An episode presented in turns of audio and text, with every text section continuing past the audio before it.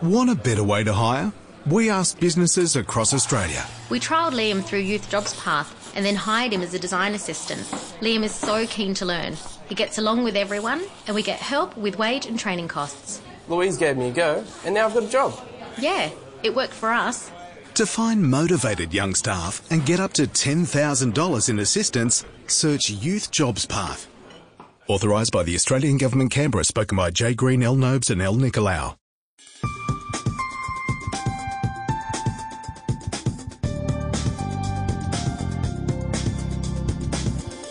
Hello, ho, ho, ho. You're listening to the Devils and Details podcast from Business Insider Australia. It's our second annual Christmas special where we get together with some of our favourite guests from the year, reminisce on the 12 months that have gone by, and then, of course, the fun part two, talk about some of the best and worst calls in financial markets this year. Uh, we've got a great array of guests who I'm sure will bring us a great, um, really um, valuable discussion on um, what's happened throughout the year, looking forward into next year. But as here, um, uh, uh, as always, I'm here with my uh, venerable co-host, Global Markets and Economics editor David Scott. You're far too kind, Paul. It's great to be here. Thank you. Uh, okay, so our guests around uh, the table. Um, let's start with Joanne Masters, senior economist at ANZ. Joanne, great to see you here. And great to be back. Thanks. Uh, we've also got Laura Fitzsimmons, vice president macro sales at JP Morgan. Hello, hey. And uh, as uh, one of our regular guests too, uh, James Whelan, investment advisor at VFS Group. How are you, James? Fantastic, Paul. Great to be here. Thank you. Okay, look, we've got a packed agenda. Uh, we are going to talk about the missing inflation around the world. We're going to talk about um, house prices in Australia. It's been very interesting part of what's been happening domestically. Uh, we might have a look at China, which has been, I think, one of the big global stories this year.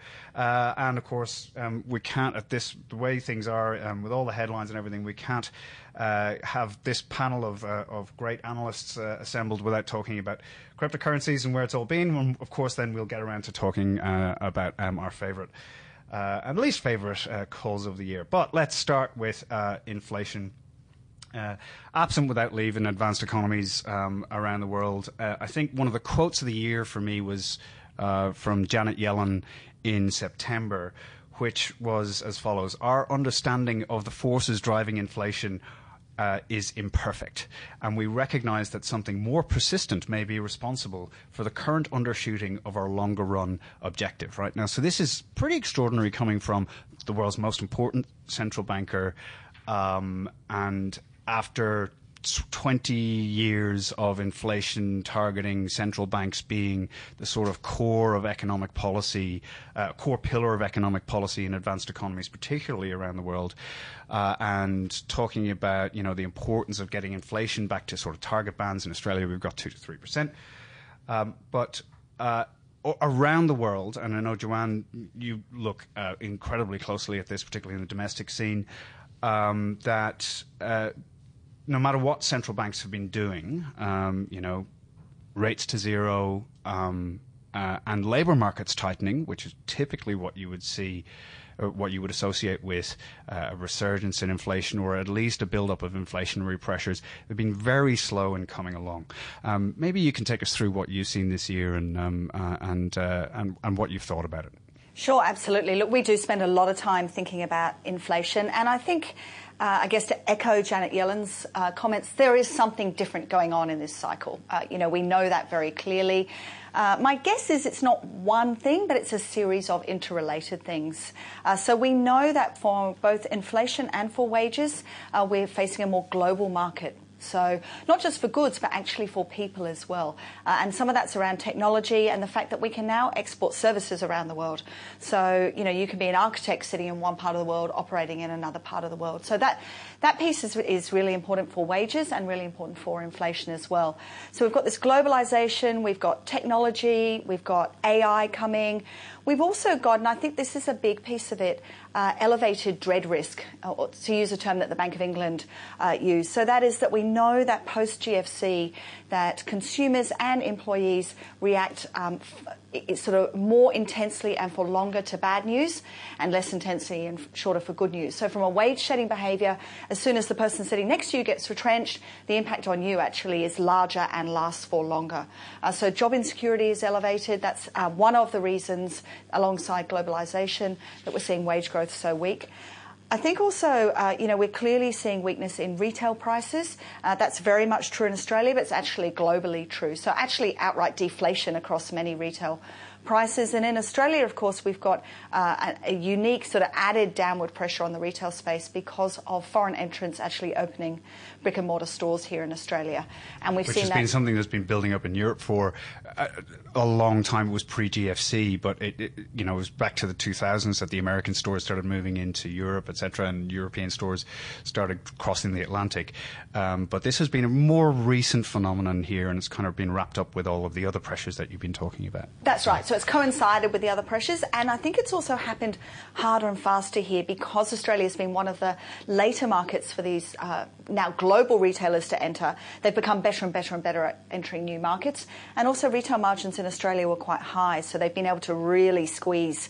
Uh, that we saw it in supermarkets initially, and then in clothing, but now you're actually seeing it across you know a really wide range of goods. So if you look at the CPI basket, you know retail prices effectively are either falling or basically going sideways. Um, so I think that's been a really important part of the inflation dynamic.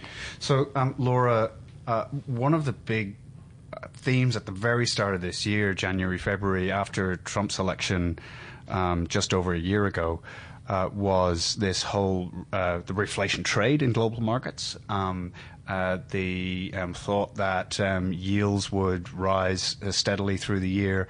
Um, it didn't quite happen. Maybe you can talk us through uh, what happened there.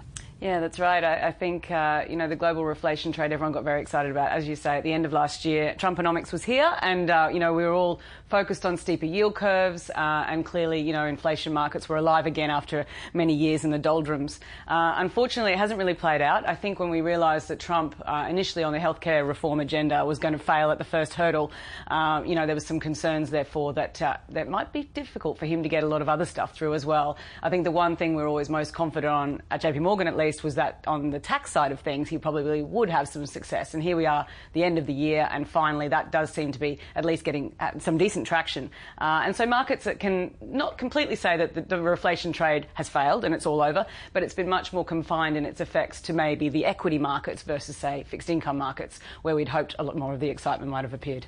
Absolutely. And so I think um, coming to the end of the year, I think I saw um, that the benchmark um, US 10 years at 2.4. Um, but uh, I, I, look back at uh, where yields were, particularly for the Australian uh, 10 year benchmark at the start of the year was about 2.75 uh, when all the excitement was around, um, but now it's at 2.5, maybe 2.55. Um, so, so you know, bonds have continued to rally. If you bought a bond, the value of that bond will have increased during the year. So, what are the conversations been like with clients um, around that? Because was, was there a lot of clients kind of going like, how do I get a piece of this? I think, I mean, really, there's been a lot of questions about, you know, obviously the flatness of, of global curves, as you suggest, um, particularly when you think about maybe the Aussie curve. Uh, you know, clearly we have outperformed uh, both Antipodean markets in Australia and New Zealand versus the US. So you've seen that spread contra- compressed through the year, which has been something that people have been very focused on. Uh, but at the same time, it's it's it's one of those things where we, we look at the US 10 year yield and we think 2.4 seems to be a pretty strong resistance in yields. Uh, and for that reason, you know, to push through it is, is quite hard. And we seem to be talking a lot about this wall of money that appears to be out there globally that always seems to be on the bid for longer dated treasuries or, or you know, Euro govy bonds, whatever it might be. Uh, and that doesn't seem to be diminished as yet. The questions now are really about whether that's there next year, where it comes from. Um, obviously, when you look at central banks who are potentially going to be tapering, uh, when you look at the ECB and BOJ, who are the, obviously the big players players in, the, in that sphere and whether, you know, that's the story for next year. That's clearly where the risks lie. Uh, but certainly I think everyone's been always too quick to co- try and call an end to quantitative easing, particularly with the ECB. Uh, and certainly I think that's where a lot of global investors have, you know, sort of come a cropper this year. You've been much better to be confined to the front end of the curves, obviously in the US, where the, the Fed have steadily hiked, despite having Yellen at the helm, which probably surprised most. But um, it's the long end that's really caused probably most of the concerns. So maybe we can talk um, uh, and jump in here, anybody who wants to uh, shout on this, but this reduction in um, central bank balance sheets, right? Um, we've had an unprecedented expansion in central bank balance sheets. So uh, BOJ, uh, vast um, expansion of the balance sheet there. Fed, obviously, um, and um, you know, uh, and the European Central Bank. So what's going to happen as they start to reduce the size of those balance sheets is also going to be unprecedented. Um, David, maybe I can start with you. Um, what do you think some of the potential effects are here? I think the uh, back end of the uh, yield curve will probably be going uh, tick up a bit in terms of yields. Um, you've got uh, obviously quantitative tightening arriving in the uh, in the US with the Fed. Uh, ECB, all things being equal, look like they'll start, uh, you know, trimming things back quite substantially uh, by the end of next year. And even uh, the Bank of Japan, who's been uh, doing uh, the yield curve control, they're going to focus on that part of their their policy, but not so necessarily the the, the amount that they're buying. Um, so all things being equal, you're not going to have that, that, that wall of central bank money that's that's pushing funds out into the global markets uh, that will then go and put that uh, that downward pressure onto those yields. So I know all the talk's been about uh, I know the flattening yield curve at the moment. I don't expect that we're going to see a big steepening, but the other time I don't think we're going to see uh, the yield curve actually you know get any more flat than what we're seeing at the moment. James, do you think maybe that this is kind of the new normal, right? Um, that growth is, you know, okay. Um, inflation is low. Um, job creation is going okay. There's disruptive threats in different sectors. Um, I think there's a few there's a, there's a few things on there that, that you and I have had this conversation many times, and, and there comes a certain time in the night with just enough wine and just enough beer and, and, and just the right amount of scotch when you realise that what if what if the way that they're counting the numbers is based on the old way of productivity and the old way that the world revolves, and, and that we're still trying to count on the old way, even though the, the new way of doing things is not the way that things are done anymore. You know, we can, we can export services, like you said, Joe, that's perfect. That we, it's, it's the, the, the competition around the world is, means that everything sort of gets a little bit flatter, a bit cheaper. Um, there's, no, there's no pressure. I do strongly believe, though, that being said, I do strongly believe, though, that we will see in 2018 uh, that, that true growth will be the story, whereas debt was, was for a large part the story this year.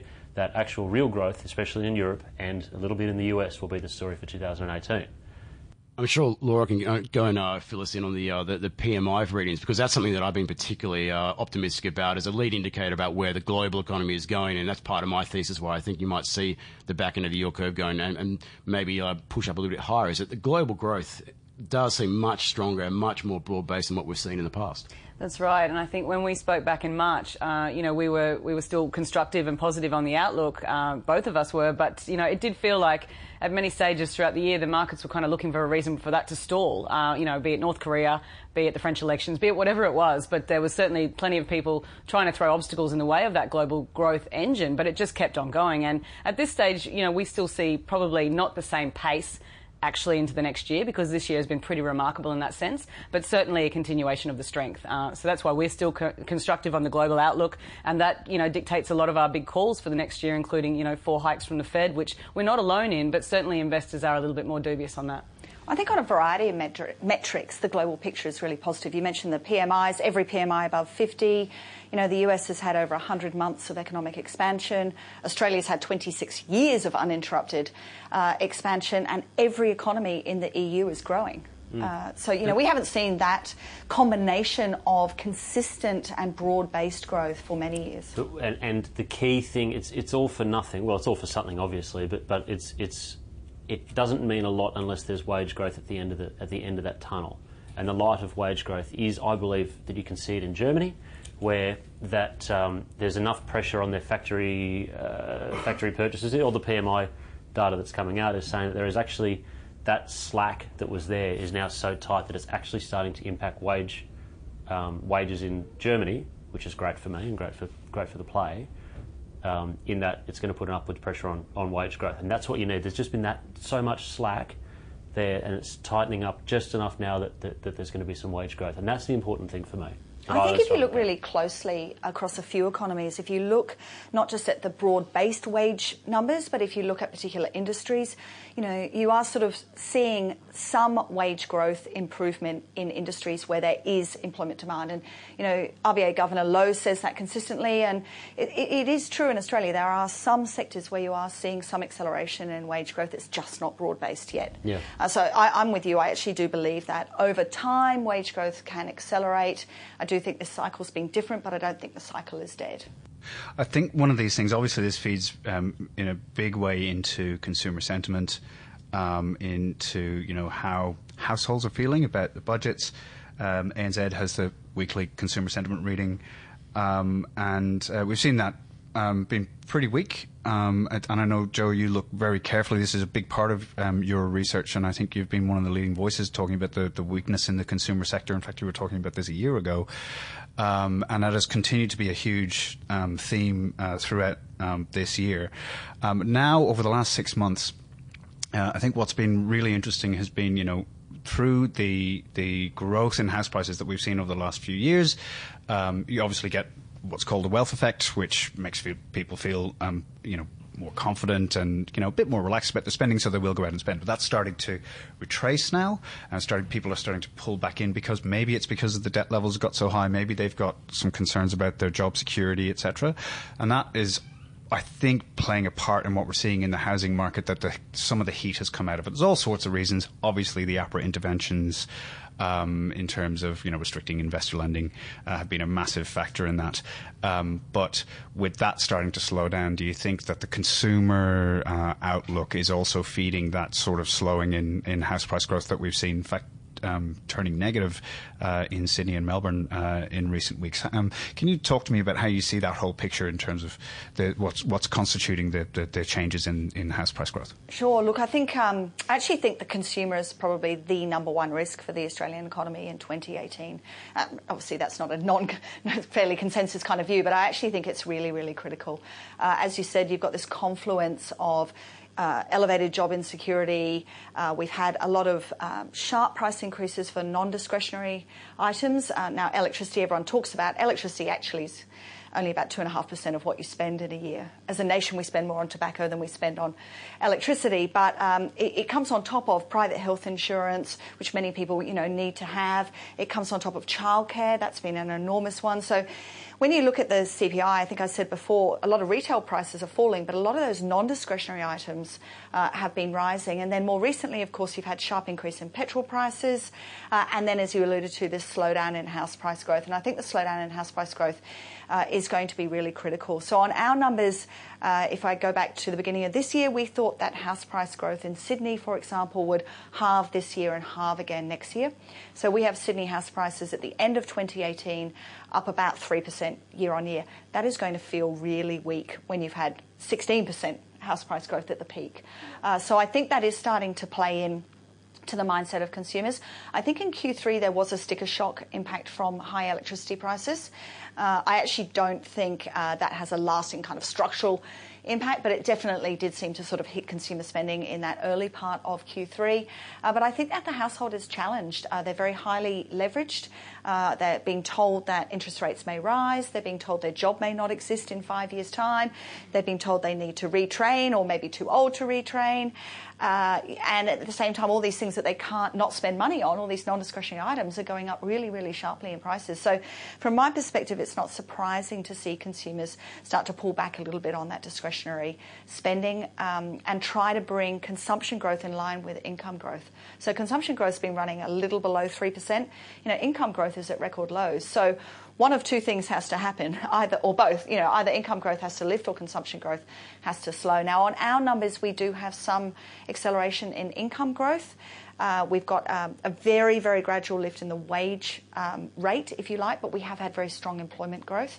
So overall, kind of consumer household income, we think will grow a little bit, um, but we do think that consumption growth is going to struggle to accelerate. And it's, it's acceleration in any component of GDP that um, creates growth. You know, you, you, need an acceleration, not just a kind of level of activity to create GDP growth. Mm. Um, Laura, um, can I ask you for your take on specifically um, with the housing market? Uh, there has been um, a pretty discernible shift towards the end of this year uh, in terms of how the market's performing, etc. Um, and it's a big question for, because not only is it just about you know people's wealth and their confidence and how they feel about their their assets, and all that kind of thing, but um, uh, just with the way it's connected to so many different parts of the economy and people's retirement savings, etc. It's um, uh, it is important. It's a very important pillar of the Australian economy. Uh, how do you see see it playing out? Yeah, I think, uh, you know, as you noted, the slowdown is certainly becoming evident. Uh, and, you know, I think going into next year, we probably would continue to see more of the same and probably that that will continue on that trajectory for the moment. You could probably imagine maybe small single, single digit declines in growth even next year, particularly obviously in the apartment sector. That's a big concern for us. And, and uh, you know, clearly that's specific to certain cities. Uh, but even on a national level, um, you know, you could expect those declines. So I think for us going forward, we're very cautious. Um, you know, like Joanne, we've, we've been very, very worried about the Aussie consumer into next year, and it's been a story we've run with a lot. Um, and it's the reason why we don't expect the RBA to be doing anything next year, and we haven't for some time. Uh, whereas the market tends to get a little bit excited about, you know, rate hikes when they see them in Canada or something, that we're going to follow suit. Uh, but we are a very different nation, and we're at a very different stage in our cycle. Uh, and so we, we tend to, you know, push back on that a lot. Um, so there certainly are concerns. Uh, I don't think we don't think the bottom's going to fall out of the housing market, though, and that's I think the important thing. I mean, clearly there's, you know, you get a lot of bearish stories. Offshore investors love talking about Aussie housing and, and, and you know, how, how it can break. And certainly the New Zealand side of things at the moment is concerning, and we're obviously seeing the unwind of macroprudential measures there. So it's something that, you know, APRA, I'm sure, are watching very closely because there you've probably got the evidence of quite a significant slowdown, and Australia could follow suit if we're not sort of tweaking things carefully. So what's New Zealand looking at now um, in terms of um, price changes? Well, I mean, we had some updates this morning. I think it's actually improved a little bit. Just uh, the REINZ prices came out this morning, but it, prior to that, it was sort of down 15% year on year, um, whereas I think it was around 8% this morning in that release. So, you know, look, it, it's it's one of those things. They're aware of the issue. They've obviously started to, from January 1, roll back some of the macro prudential for investors, but only very only a very small amount. But it's still probably earlier than the market was expecting over there, and you kind of wonder whether you know, it's always a very difficult thing to slow down a frothy housing market. Uh, it's very hard not to choke it off too too much, and I think that's you know what we're, we're, obviously going to have to face that challenge here. Potentially, you know, that's what's happening. But at the moment, I would say the risk is that APRA do more rather than less until they see credit growth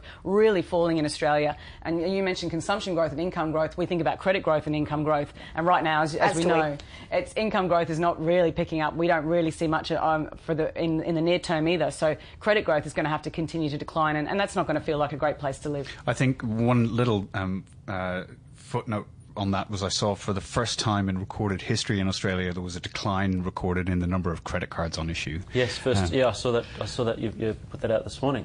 Yeah, yeah, yeah um, incredible. Which is, uh, you know, after you know when you think about population growth, economic growth, all of that kind of stuff, that you know the number of credit cards on issue is uh, starting to decline, and it's a reflection possibly of people going, okay, we're just got to be a little bit more careful with this debt, we're just rein it in, um, cut up one or two of the cards, and uh, or physically, or physically. And I don't want to say this because I mean we all know that we all know that banks love giving away credit cards without, you know, they, they, they, they love giving away debt.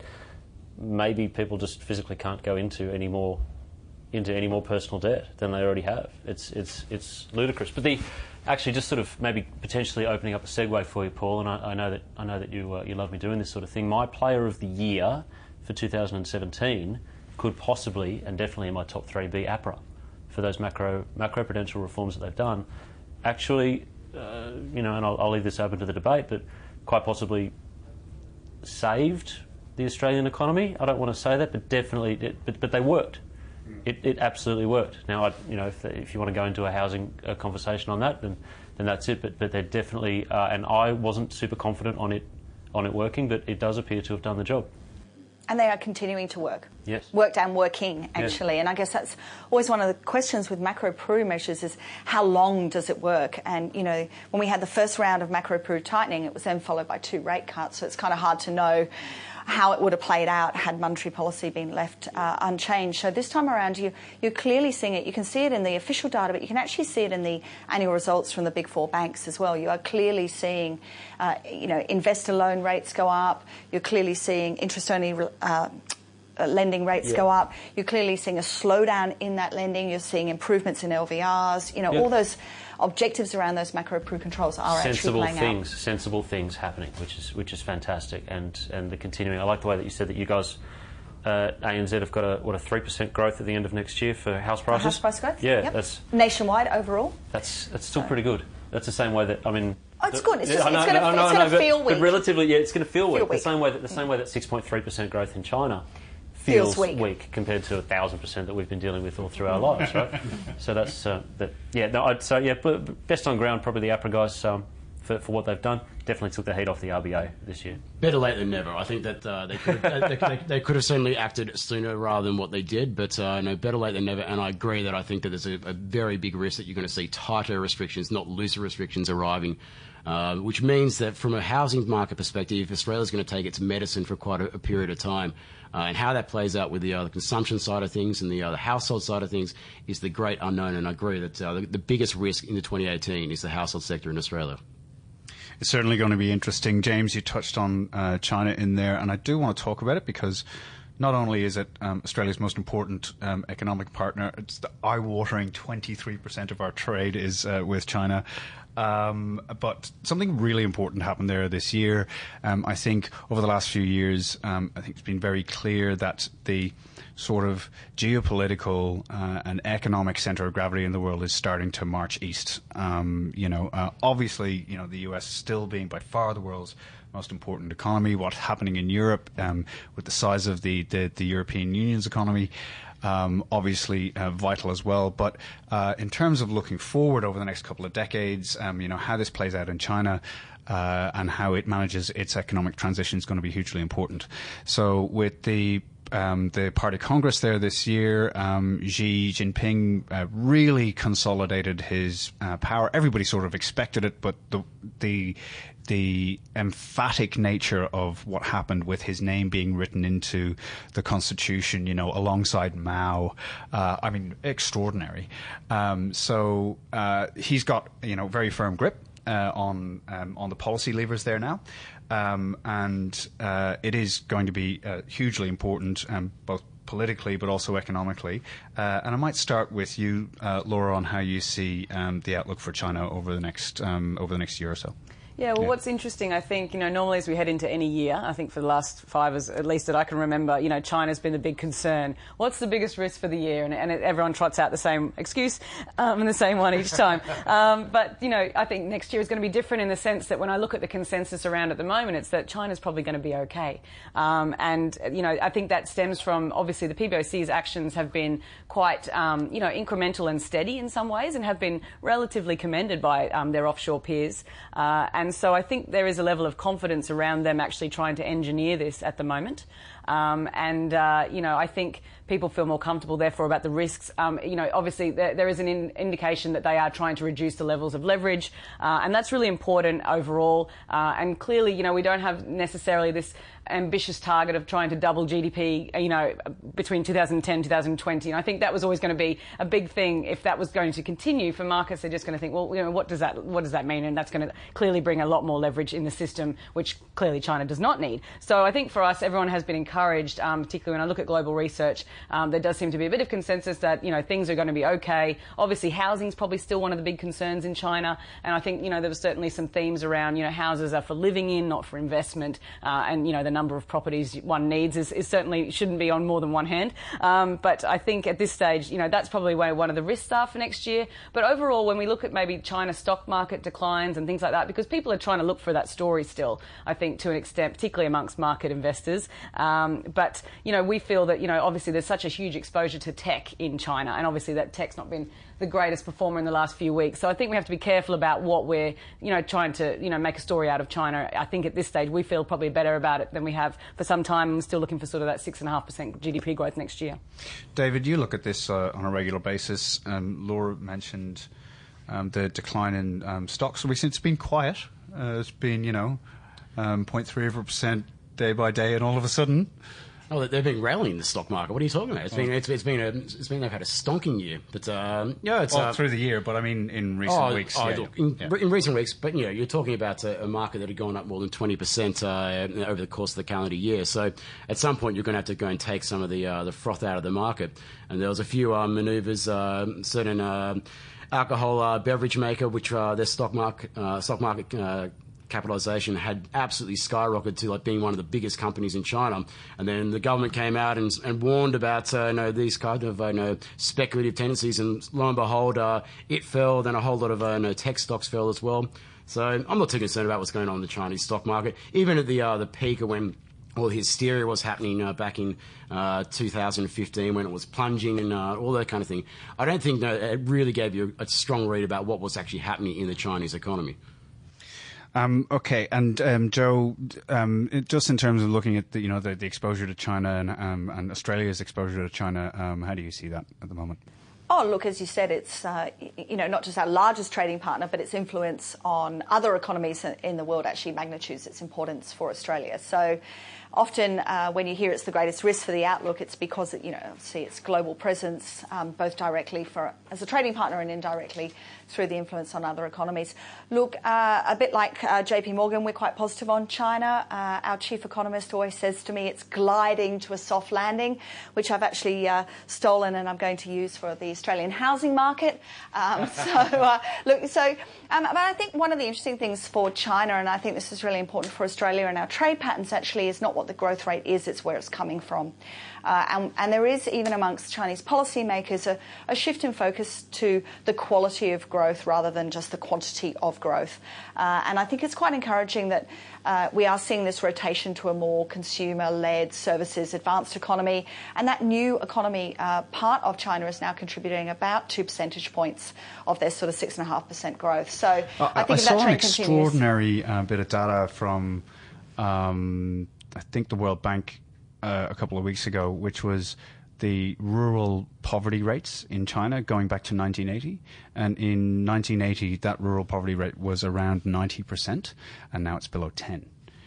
Um, so, and in sort of 35 years, um, they've um, managed, 40 years, they've managed to basically almost eliminate this. You know, that sort of you know abysmal levels of poverty that, that would have you know Chinese farmhands would have had, Chinese farming families, um, but by transitioning their their you know all of this urbanization, uh, industrialization, moving away from this agrarian uh, type of economy, that they've managed to transform society in the way that they have. Now they've got to move on to the next stage, uh, which is managing people's expectations, lifestyle, uh, managing the wealth that's been created, um, and you know um, all of this crackdown on you know high living, on Macau, on golf. Apparently, is completely taboo. That's what you know. So Donald Trump, when he visited Asia, goes and plays golf with everybody, except absolutely out of the question to uh, to play it with Xi.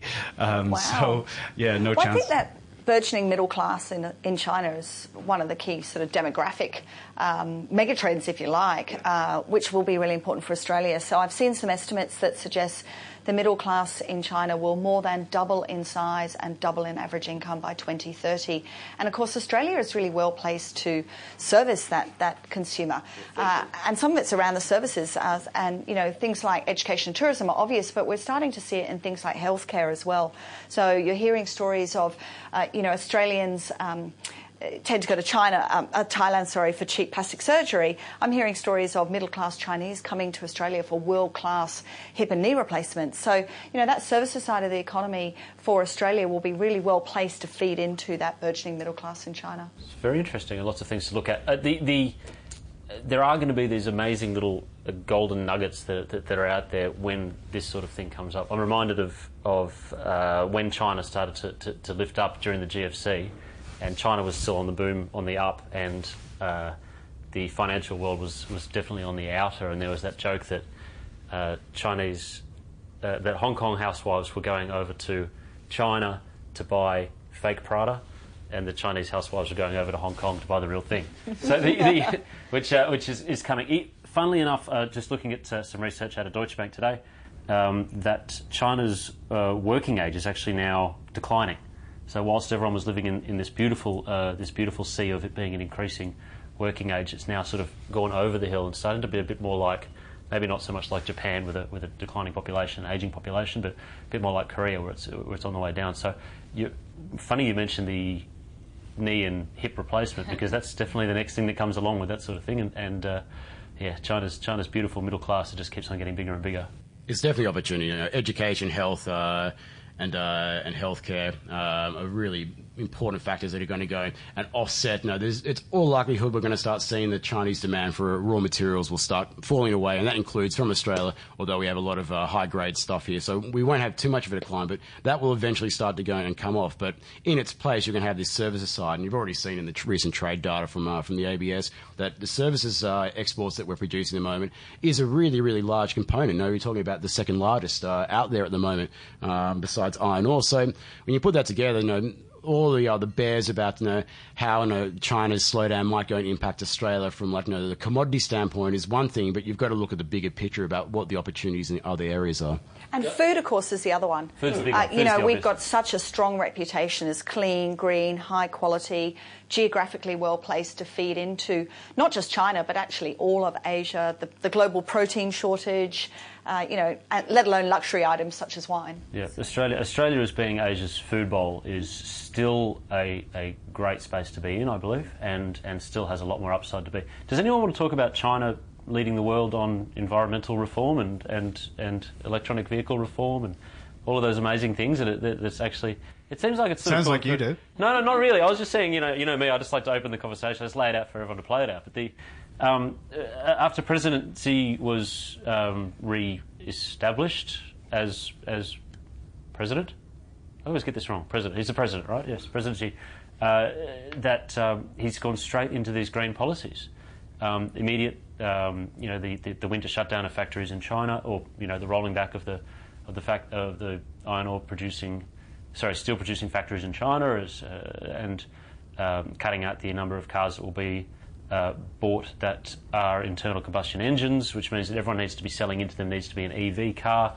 Um, the the flow-on effects that that is having and and has had so far will continue to go as well. And it's not just lithium, cobalt, you know, all the all the obvious graphite sort of things like that. There's going to be a lot of downstream effects as well in other fields that needs to be looked at too. Well, that's right. So the countries and companies that are positioned to, to meet the different demands um, that um, that that, Chi- that China's economy decides that well these are the things we want. This is the direction we're going to go. Um, there's a massive amount of opportunity there, as what happened to Australia when they decided, okay, we're going to roll out this massive infrastructure program um, throughout the 2000s. You know, we're going to build bridges, roads, all that kind of stuff, and pop, we had this just extraordinary um, mining boom, which transformed um, Australia and kept you know the economy growing um, through a very difficult period. Um, speaking of luxury items. Um, there are some people around the world who are buying, buying Ferraris and all sorts of things um, as a result of buying um, some. Where are they getting their money, Paul? Where are they getting their money? Well, if they can manage to release it from whatever cryptocurrency exchange they've put it into, And if your wallet doesn't get hacked, that's right. So, look, it has been one of the stories of the year. Um, it has been extraordinary. Um, I, I've got a little um, account th- that I follow on Twitter called Bitcoin Pizza, um, and it's it's uh, about a guy who bought a a guy called Laszlo Hanyecz who bought a pizza for 10,000 Bitcoin in uh, 2010. And each day, Bitcoin Pizza tweets out what the current value of that pizza would be in US dollars.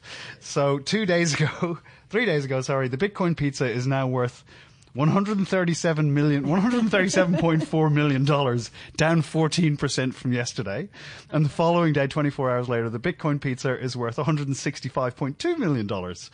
Um, uh, yeah, up 20% from yesterday. And it goes on and so forth. It is extraordinary. It's been wild. Um, I, I think people who've been in it for a long time have obviously, you know, done rather well of it, all that kind of stuff. But look, um, just with this group of people, got to ask you, uh, Joe, do you want to start? What do you think?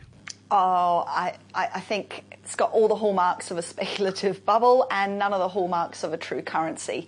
Now, whether it can morph into a commodity is another question, but for me, um, I think that, uh, look, you're not a winner on it until you've actually taken profit, as with any trade. Um, and by all accounts, it's quite difficult to, you know, to get out of your trade, right? So a lot of limitations around it. It's also quite expensive to trade, and a lot of people, when they quote those sort of numbers around how much they've made, don't include their transaction costs. So uh, I'm in the camp that suggests uh, speculative bubble. Now, who knows how long that lasts? So, you know, some speculative bubbles can last for some time, but um, pretty risky, I would think. James? Uh, yeah, uh, Joe, you're absolutely correct. It should not, probably should not ever have been treated like a currency. It, it is, I believe, it is a, a commodity, um, sort of a somewhere between a soft and a hard commodity, I suppose you could say. There actually is a finite number of bitcoins uh, that are there. Obviously, everyone wants to talk about the technology behind it, blockchain, blah blah blah blah blah. It's boring. Who cares? Um, but the uh, it's it, it's actually not. Sorry, I was joking there. It's quite actually quite exciting and, and will change the world and everything that we do uh, until quantum computing comes along. But the um, yes, just because it is a bubble does not mean that it is going to who, to burst. Um, the two do not have to go hand in hand. I believe it does have a long way to go ahead of it. Um, I do think it is interesting that not only on formats such as these, but also on on the Bloombergs and the CNBCs and, and, and on the Business Insider website as well, that, that this has gone from it being a, oh, isn't that funny, to now actually being, this is a thing that, that we actually need to, to have a proper look at and to start treating, um, uh, start treating as an actual real thing. Um, Dave, Dave, you've been watching it throughout the year. Um, you hate bubbles. Um, what do you make of it? I don't hate bubbles. What are you talking about? Um, yeah, look, I agree with the others. It's a speculative bubble. Um, I don't really see what its intrinsic value is. Yes, there's a finite uh, amount of them, but uh, I really can't get excited about it, to be honest. Um, people look at an investor chart when you and you think about uh, the investment cycle and you see like you know, investor emotions and you see like optimism and like hope and then it gets to the euphoric stage and then all of a sudden you know, the price comes off a bit and you get the denial phase then you get the despair phase when you've completely done your money. At the moment we're just approaching that euphoric stage in my opinion. That's certainly going to be interesting to see in the year ahead. Laura do you have a take on it yeah, look. Do you get asked a lot by clients? We, a, a, lot. I mean, obviously the last few weeks, very much so. But I think it's interesting that I'm talking with you know sort of very sophisticated investors, um, to you know sort of asset managers, to taxi drivers, to my mother, to you know everyone is talking about this, and I think you know we all know that. Uh, you know the way we look at it at JP Morgan, obviously we have to be you know quite objective in many ways uh, in terms of the research side. You know it all comes down to it being a store of wealth and a means of payment, and that's where we will continue to judge it in the interim. We also look a lot, obviously, at the risk of the other cryptocurrencies in the sense of Ethereum or, you know, how they could cannibalize each other. So you've got to think about all those risks. And for us, it's really looking at the level of volatility. At this stage, it's certainly not something I would want to be too exposed to because I feel that, you know, it, it hasn't really found uh, its kind of correct sort of level. Uh, and it certainly can extend further, but I can also see another, another washout at some point. So wouldn't be stepping in here, but at the same time, wouldn't argue with people who say you have to have just a little bit in there just in case this thing does take off. I feel yeah. like I'm the only person who's long who's long Bitcoin at this time. Is that because you can't get out, or because you actually want to hold it? I forgot my I forgot my login. I did read this morning. Apparently, uh, one of the um, the apps that you can trade your Bitcoin on is now the most popular or common app in the US. Oh my god! Yeah. so you know, you used to have the taxi when taxi drivers start talking about it. I feel like that about oh, the number right. of people that are purchasing was, the app. Yeah, it was when I, uh, I went to the App Store on my iPhone and I saw that the top five, four, oh, sorry, four of the top five were in some way coin-related apps. Mm. Um, that's when I sort of doubled my exposure to it because that's the that's that next leg up and that next kick. I look at a lot of anecdotal evidence to go and judge where, where something is in an investment cycle and whether it's a, a, a, hysteria or speculative or whatever else. And all I can say is that I've been getting lots and lots of SMS uh, requests asking me whether I should go and buy Bitcoin. And then the next thing I'm seeing now is, is the number of PR emails that are coming through to me. I'm getting probably 10 to 20 crypto PR emails every day. So if you're out there and you're considering buying it, just put that into perspective. Maybe like, no, that's probably about, no, maybe half of the PR emails that I get every day are just about cryptocurrencies. And also, could everyone stop sending David Scutt uh, PR crypto emails. He's not. He's not reading them. He's just bulk deleting. I think. There's a friend of mine in Ireland who uh, did a Facebook post a couple of weeks ago. Okay, I think I got to get into this this thing. Hashtag Bitcoin. Uh, this is true. Like so. This is my my recollection of four Facebook posts from him over the last couple of weeks. The following week, it was, I think I have to get out of this Bitcoin thing. It's too stressful. Hashtag Bitcoin. Yeah. And I wake up one morning, you know, check Facebook. Um, Bitcoin 16,800 USD. Go, you good thing. Yeah, yeah. Hashtag Bitcoin. Everyone's, yeah, it does. Yeah, go, go. And then, you know, it just sort of completes the cycle. You know, and this is in four weeks. It's that thing, I think I mentioned to you that joke before we started the show, which is that there's you know this thing about uh, this kid who says, "Hey, Dad, I I need um I need to buy a Bitcoin," and his dad turns around to him and says, "Why on earth do you want sixteen thousand eight hundred and seventy two dollars?" $14,542 is an awful lot of money to be looking for.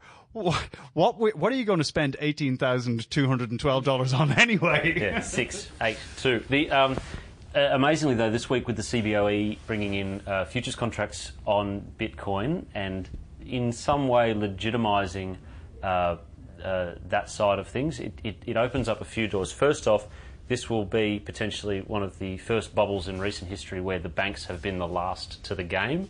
um, congratulations and welcome to the welcome to the game, guys.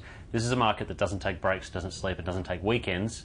Um, I hope you're up for it, Wall Street, because um, yeah, no more trips up to the Hamptons because you're going to have to, if, you're on this desk, you're going to have to keep on going and you don't get Sundays off anymore. So uh, the other side of it is that with it, this is a, an area that desperately, desperately needs regulation, and they should be embracing regulation and not trying to fight it. Uh, gone are the days of the old, you know, us as libertarians um, on this corner of the room.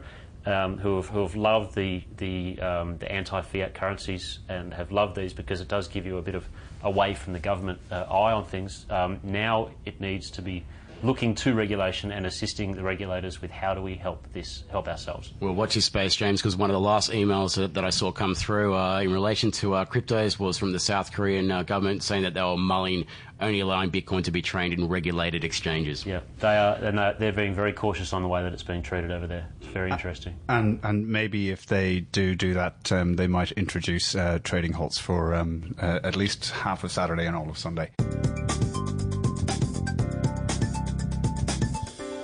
You're listening to the Devils in Details podcast from Business Insider Australia. I'm here with uh, Joanne Masters from ANZ, Laura Fitzsimmons from JP Morgan, James Whelan from VFS Group, and David Scutt.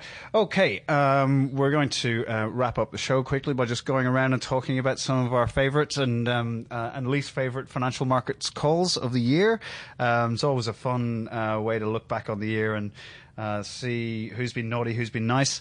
Um, James, I'm going to start with you. Um, you called out APRA earlier on. Are they on your list? Yeah, APRA was on my on my best players list on this uh, on this side of things. Biggest, worst worst mistake of the year, worst on ground would have to be, I would say, probably the Tory government, uh, Theresa May, uh, re that election. That uh, it, it, it, it, stuffed me uh, around a little bit. We, we, got the wrong side of it. We thought that it would have been a bit more convincing that it than it was and just managing to squeak through.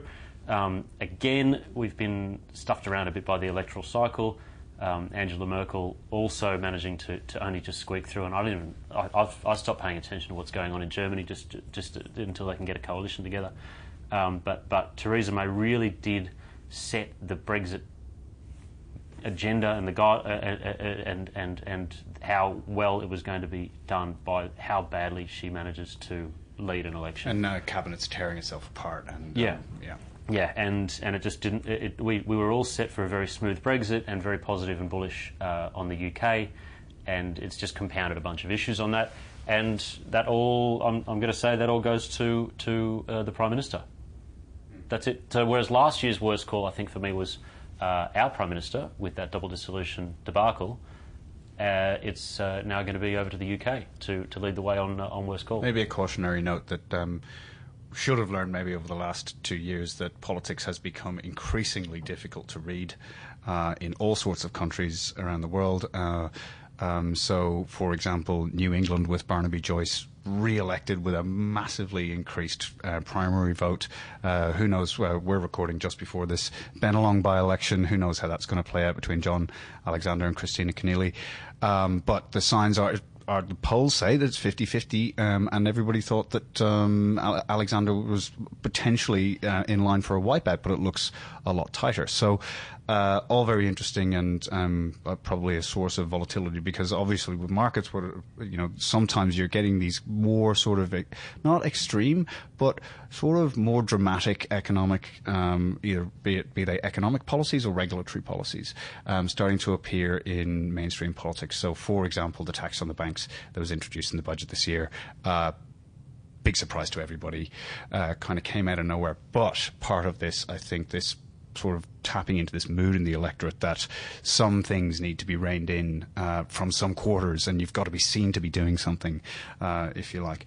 Uh, okay, really interesting. Best call, yes. I would say, possibly, uh, would be maybe Frank Lowy getting out at what might be the top uh, ding, ding, yesterday. Ding. So uh, that's that's all I've got to say on that one. That's it's, that's that for him to give up that empire that's a big that's a big deal. Yeah. This is a big deal. Yeah, yeah. Anyway, I'm off.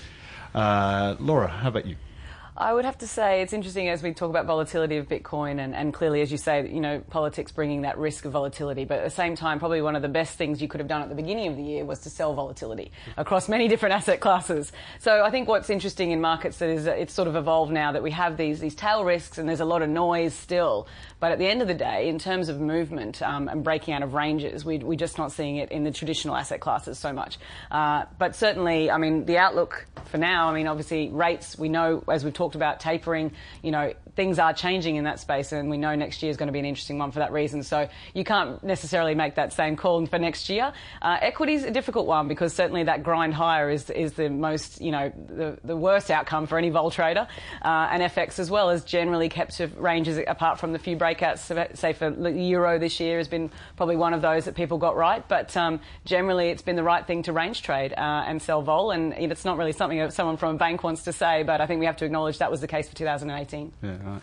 Um, do you have any uh, good calls for the year? For well, I mean, that would have been the good one to do. But uh, vol, yeah, yeah. certainly, uh, look, our oil strategist called the oil move pretty well at the end of October. They um, sort of upgraded their forecast and then it rallied 13% thereafter. So that was definitely a good one. In terms of bad calls, I think one of the ones that the market really got wrong this year in the in the rates world, where I spend most of my time, uh, you know, thinking about the Bank of Canada. And back in May, we were talking about potentially the risk of a cut. Still, the next thing they do is come out and hike at the next two meetings. So I think yeah, that definitely wrong-footed a lot of people uh, and got people worried globally about central banks and this new phenomenon of moving away from you know very low rates. Yeah, um, Joe.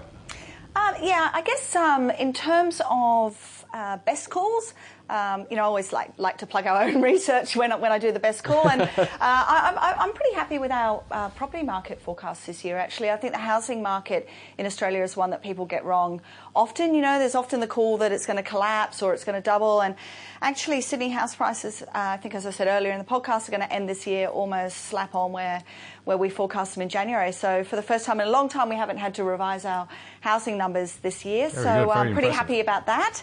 Uh, in terms of worst calls, um, I think from a macro perspective, uh, one that pretty much everyone has got wrong, and I don't, you know, they, the, the sort of saying says if you get something wrong, you need to learn from it. But consistently, year after year, we underestimate wage growth. And the RBA this year, in a bulletin article earlier this year, had this great chart where they had their wage forecasts. It starts in flags. 2011, and you know what, people, it goes down and down and down and down, and yet you know, not just the RBA, but private sector forecasters, you know, just continuously underestimating uh, wage growth. So, Don't worry, they're still expecting consumption to do exactly the same. They've been forecasting that to go and rebound for years and years and years, and that hasn't happened either. indeed, indeed. and and the other one, I think this time last year, I, I pulled out a sporting. Um, a sporting uh, sort of bet that uh, that I'd had, and I'm, I'm not necessarily a big better, but uh, you know, uh, every now and again a sure thing comes along, and um, and I did have a little bet on um, Italy to, to be in the World Cup next year, but apparently there's no such thing as a me. sure thing, right? No, absolutely not. So I would have thought this many years in markets, I would have learnt that. But uh, anyway, so the message is, people out there, there is no such thing as a sure thing. That's right. Uh, Dave, do you have some favourite and least favourite calls for the year? Oh, where do I start? Um, okay, so worst calls I'll start with, then we'll end up with the best ones. Uh, Goldman Sachs uh, was calling for an RBA rate hike in November. Hmm, no. Uh, and it's funny that Joe was talking about the RBA. I've got the RBA and Australian Treasury wage uh, growth forecasts, something that they've uh, they've held for the last six years as well. Um, and another person who I'm going to go and call out specifically because I'm getting quite tired of their uh, their their, their rhetoric on Twitter is Jesse Colombo, the bubble boy. Oh, here we go. Now, I've not seen someone who's gone and warned about bubbles for so many years and said that it's all going to go and get annihilated and nothing happens like he says. And all of a sudden, like, no, he still into, oh, no, I predicted the so and so crash uh, back in uh, the global financial crisis. Okay, that's great, but no, since then, you'd be insolvent. Uh, and so he's been continually going on, so he needs to get a call out for being the worst for pretty much everything he's said this year. He's called 27 of the last three recessions, I believe. Yeah, but he'll get it right eventually. Then Oh, he'll be yeah, able to just- proudly say that he called that one right as well. Um, as for the best calls, uh, I've got to go and shout out to Westpac uh, economists for their Q3 CPI call. They were the only ones who were really willing to go and stray away from consensus uh, to the downside and absolutely nailed it. Um, Joanne Masters, ANZ, on the impact of electricity price increases on discretionary spending. Thank you. That was uh, that was no, that was that's one of the defining themes, and now everyone's looking at the household sector. Um, and also for NAB, NAB went in uh, their cashless retail sales index, which is a newly created uh, survey.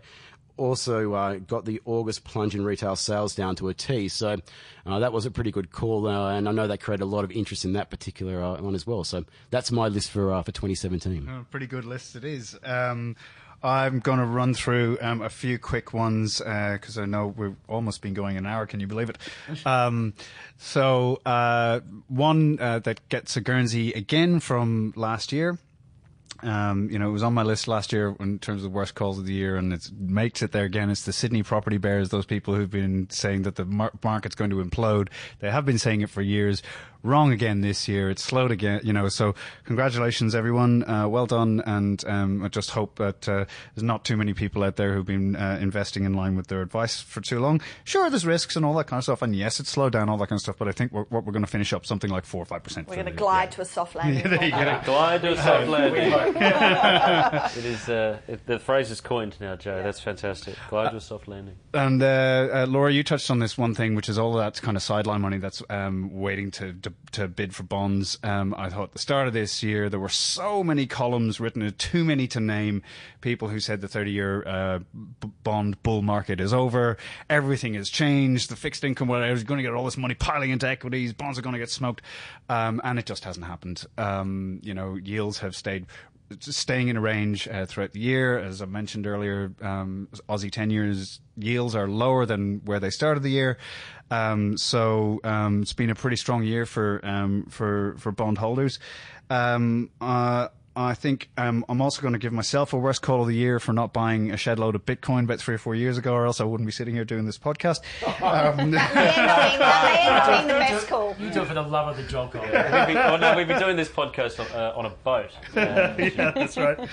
Um, and uh, look, in terms of my good calls, uh, I am going to um, call out one to the RBA governor, um, and this is not a suck up, but I think it was really absolutely not up, but I think it was something that put the lights on for me, which is in a speech he gave in the middle of the year talking about the weak bargaining position that um, workers are in, and I think that was a really, for me, that was something that I hadn't considered. I've always believed, or I have been arguing for um, a, a couple of years now, that I think businesses now need to come to the party on wages growth, need to start um, considering the long-term uh, impacts of low wages growth in the economy. The businesses have, I think, corporate Australia has a big role to play in this. Um, but I think Lowe calling out the fact that people feel insecure about their jobs um, and that they're not in a very strong bargaining position, I think was um, an interesting part of the dynamic, which I hadn't thought about before. Um, so uh, I also had. Um, one of Joe's calls, uh, which was the negative, very specifically negative retail sales print in August. It's a big ballsy call to make to say that uh, retail is going to be negative in any month, uh, and I think you called minus 0.2 um, uh, which was um, I, I, think almost bang in line. So, uh, which was um, very impressive. Uh, and um, while I'm handing out the candy, James. Um, uh, talking about, uh, don't worry, it's not a bad one. Um, talking about for the last 12 months about how Amazon is going to be the biggest business story uh, in Australia this year has proved to be dead right. I think most, some of the biggest companies in Australia are thinking about how they react to it. Um, executives, um, uh, uh, marketing managers uh, are all running around um, thinking about how they adapt and deal to this new situation. It's very unpredictable. Um, uh, it certainly has on, on Business Insider been one of the the biggest topics, uh, and I think you were very early on in this conversation, and um, and good on you for Thank that. Thank you. Yeah. And it's not over yet either. Anyone who thinks that that was it is uh, is absolutely no, right. incorrect. There's a lot more to come. Yeah, I know. Um, they certainly didn't get off to you know this didn't come out in a blaze of glory with cheap prices and you know ice creams and stuff that everyone was expecting. The uh, I, I reckon it's just a, yeah. Can you believe that they the, the guy that they um, that they hired they commissioned a guy to to to do an orange and black themed ice cream stand at Flinders Street station, and it just so happens happened that he ran a blog about retail disruption and Amazon and so on. So he just wrote this blog post saying, "Hey, I'm going. I've been asked to. I run a side thing as a an, with ice cream stands, and I've been asked to do this." And that's uh, how orange and black, and that's how a big part of it sort of um, came to be. But they cancelled the order on him because um, because after he wrote the blog post, deflation. Yeah. yeah. um, look, um, one very quick thing. Um, I think really important dress code for the office uh, in the summer. We're coming into January. Um, is it acceptable to wear shorts in the office, Joe? Uh, look, I'm going to say I won't be wearing shorts, but um, I think business shorts, if that's really a term, is, is probably acceptable. But you know what? Thongs are not. Thongs, no thongs Yeah. in the office. No thongs, no, No thongs. shoes uh, at all. Based on that, that's the way that I interpret that one. So uh, look, no. Uh, no shoes, no shirt, no no share trading. The uh, no, we, we, business shorts, business shorts are business shorts are perfectly acceptable um, with us, uh, provided you're not seeing clients, you're not doing anything on the front end. Um, you know what? Luckily, you, I'm, I'm lucky to be wearing pants at this time of year, just quietly. And we're all glad you are. That's right. Um, yeah, thanks. Thanks for dressing up for the occasion, James. Um, and um, Laura, uh, from your view, shorts acceptable, not in the office. I don't in think January? we're quite ready for that yet at JP Morgan. Uh, we certainly go for business casual. Um, there may be the odd Hawaiian shirt that's tried on, on you know, near New Year's Eve or something, but uh, I think we'll leave it there for now. Fantastic. Uh, yeah, I, I'm not sure I've ever worn shorts to the office, um, except maybe on a Sunday, um, coming in to pick something up, you know, that I'd forgotten. But uh, um, I think that's uh, about it. Look, uh, thank you for that. That's all you need to know about your business attire for the summer uh, office hours. Um, you've been listening to the Devils and Details podcast from Business Insider Australia. Uh, thanks for listening in. Uh, our guests have been Joe Masters, Thanks very much for having me. Always a pleasure. James Whelan from VFS Group. Thank you, Paul. And on behalf of everyone else, uh, thank you very much for everything you've done for us this year, too. It's been great. No worries, Laura Fitzsimmons from JP Morgan. Yes, thank you for learning me along for the first time. Uh, and the indefatigable David Scutt. Thank you so much, and uh, Merry Christmas and Happy New Year to all our listeners. Okay, from everyone on the show, thanks for listening this year. Here's wishing you and yours a very Merry Christmas and a relaxing break. We'll be back in February after the summer break with a reinvigorated lineup. Um, you can find us on the web at businessinsider.com.au. We're on iTunes under Devils and Details. The show's been produced by Rick Salter. I'm Paul Colgan. Have a great Christmas and a terrific start to 2018.